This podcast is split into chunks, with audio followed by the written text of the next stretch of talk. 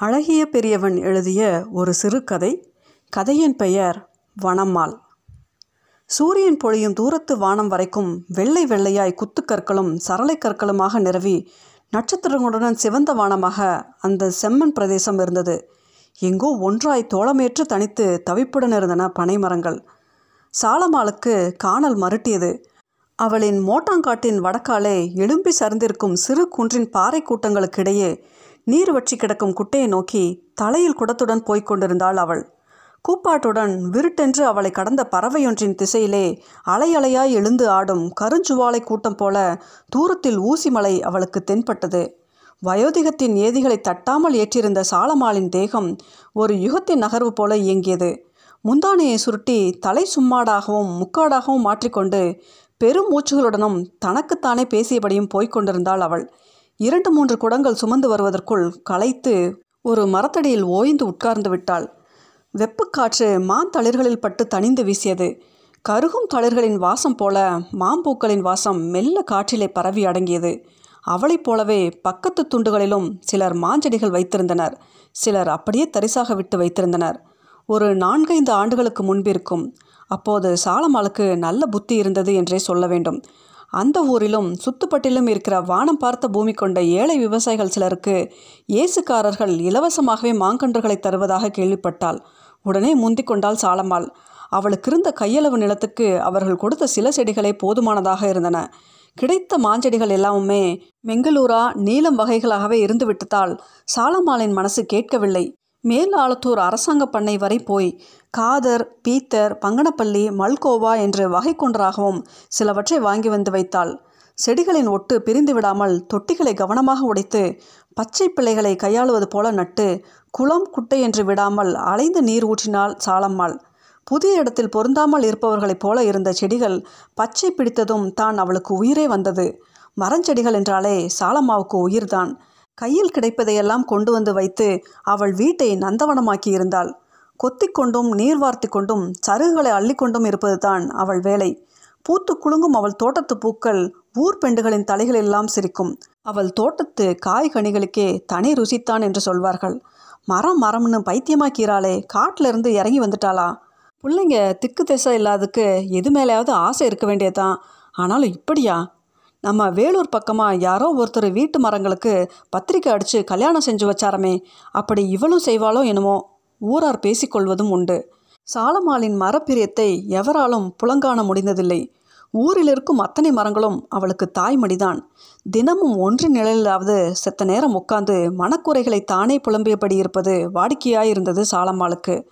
காற்றும் மழையுமாக இயற்கை ஒருமுறை சாடிவிட்டு போய்விட்ட போது வானத்தை பார்த்து நெட்டி முறிப்பதும் மழையை சபிப்பதுமாக இருந்தால் சாலம்மாள். கொய்யாவின் இளங்கிளையையும் முருங்கையையும் பேய்க்காற்று பதம் பார்த்துவிட்டு சென்றிருந்தது. முறிந்த கிளைகளை சேர்த்து செம்மண் துணி சுற்றிவிட்டாள் சாலம்மாள். சிரித்துவிட்டு போனவர்களையெல்லாம் சட்டை செய்யவில்லை அவள். இப்படித்தான் போன மாதம் கிராம அபிவிருத்தி திட்டம் ஒன்று அவர்கள் ஊருக்கு வந்து சேர்ந்தது. ஊர் முச்சை அருகே கிளை விரித்திருந்த அரச மரத்தையும் ஊர் எல்லையில் இருக்கும் நாக மரத்தையும் படிப்பகம் கட்டவும் நீரேற்று அறை தொலைக்காட்சி பெட்டி அறை கட்டவும் வெட்டி விடுவது என்று தீர்மானமாகிவிட்டது. சாலமாளுக்கு இது தெரிய வந்ததும் ஆங்காரியாகிவிட்டாள். மரத்தின் மீது முதல் வெட்டு விழுந்தபோது தலைவிரி கோலமாய் குறுக்கே மறித்து விழுந்தாள் சாலம்மாள். ஓடி வந்ததில் அவளுக்கு மூச்சுரைத்தது. டேய் நாங்கள் அக்கா தங்கச்சிங்க தங்கியிருக்கோண்டா இதில் எங்களை ஒட்ட பார்க்குறவன் எவன்டா? தாயே பொறுக்கணும். நீ யாரு? நாகலம்மா பூவுளம்மா எல்லம்மாடா எங்கள் இருப்பிடண்டா இது. நாங்கள் எடுத்து அடி வைக்கிறது எல்ல நகரம்டா. நாங்கள் இருக்கிற மரங்களை வெட்டி எங்களை ஓட்ட பார்த்த ஊரையே துவம்சம் பண்ணிடுவோம்டா. கத்திகளும் வாள்களும் கீழே விழுந்து விட்டன. மரங்களை வெட்டுவதில்லை என்று பதில் பெற்றவுடன் மலையேறி விட்டது சாமி. மரங்களை காப்பாற்றின அன்றெல்லாம் சாலம்மாள் அரச மரத்து அடியிலேயே தான் கிடந்தாள். சாலம்மாள் தனிக்கட்டை. பிள்ளை இல்லாதால் புருஷன் துரத்திவிட வாழாமல் வந்து ஊரோடு தங்கிவிட்டவள். நாதி என்றிருந்த ஒரே அண்ணனும் வேலை வாழ்க்கை என்று ஊரை விட்டு போய்விட்டான். கிராமத்து வீடும் கொஞ்சம் மேட்டு நிலமும் அவள்பாடு என்றாகிவிட்டது. யாரும் கண்டு கொள்ளாத அந்த மேட்டு நிலத்தில் வலு இருக்கும் வரை விழுந்து எழுவது என்று அல்லாடி வந்தாள். சும்மாட்டை பிரித்து முகம் துடைத்து கொண்டாள் சாலம்மாள். நேற்று தான் நட்ட மாதிரி இருக்கிறது. அதற்குள் வளர்ந்து விட்டன.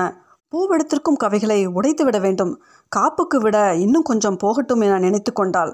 காணலின் ஊடாக சுழன்ற அவள் பார்வை கிழக்காக இருந்த வெற்றிடத்தில் நிலை குத்தி தவித்தது. அங்கிருந்த காணலும் வெம்மையும் அப்படியே பெயர்ந்து அவள் மனதுக்குள் வந்து இறங்கியது. பழசை நினைத்து கொள்ள கண்கள் மடை திறந்து கொண்டன. கேட்க நாதி இல்லை என்பதால் ஊரிலே சாலமால் என்றாலே இலக்காரம்தான் நடுத்தரு இடைச்சி ரங்கமணிக்கும் அவள் மச்சினன்மார்களுக்கும் ரொம்பவே கிண்டல்தான்.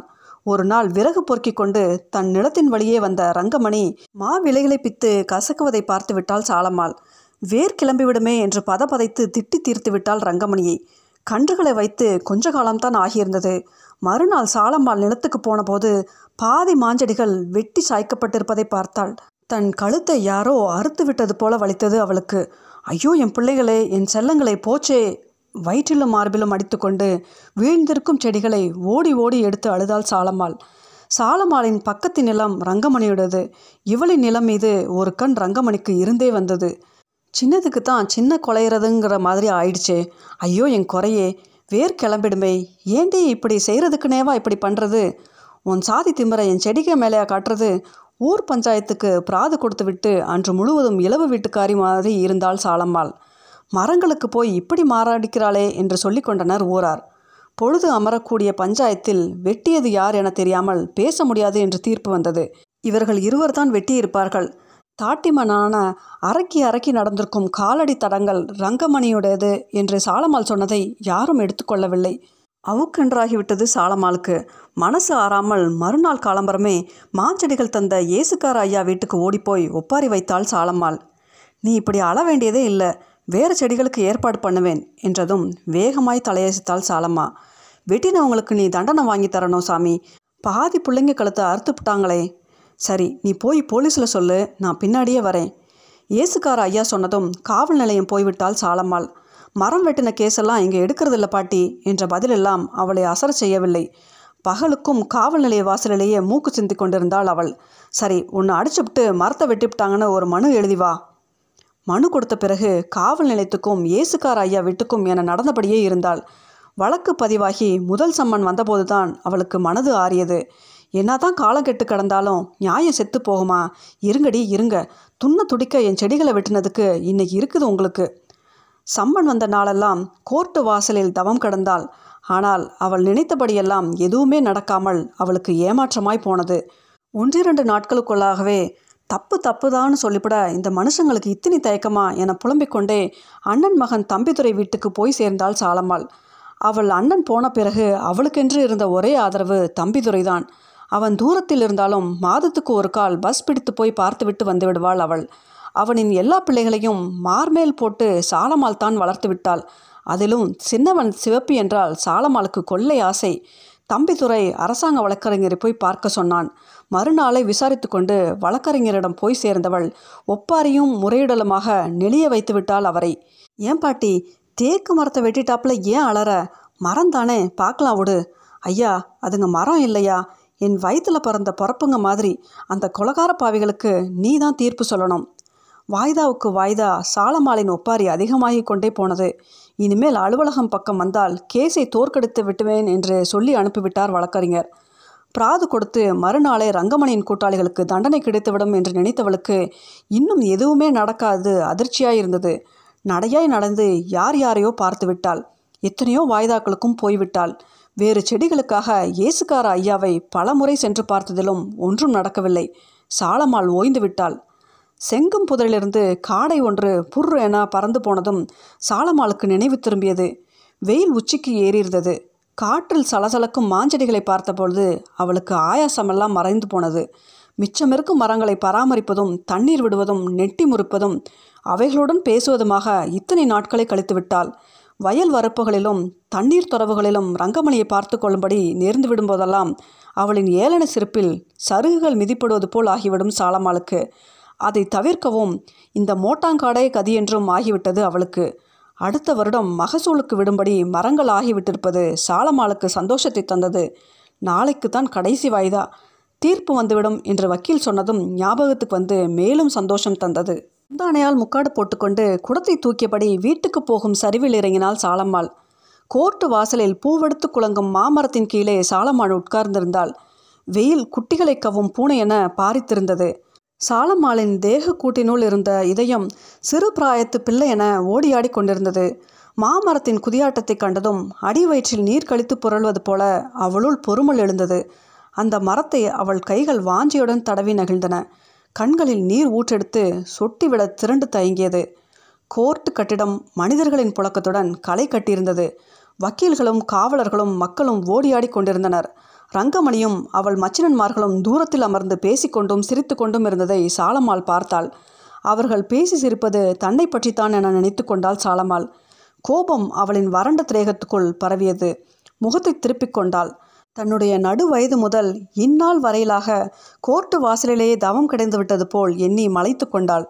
சாலமாளுக்கு என்று வானத்திலிருந்து கூப்பிடும் குரல் போல டவாலின் அழைப்பு அப்போது கேட்டது.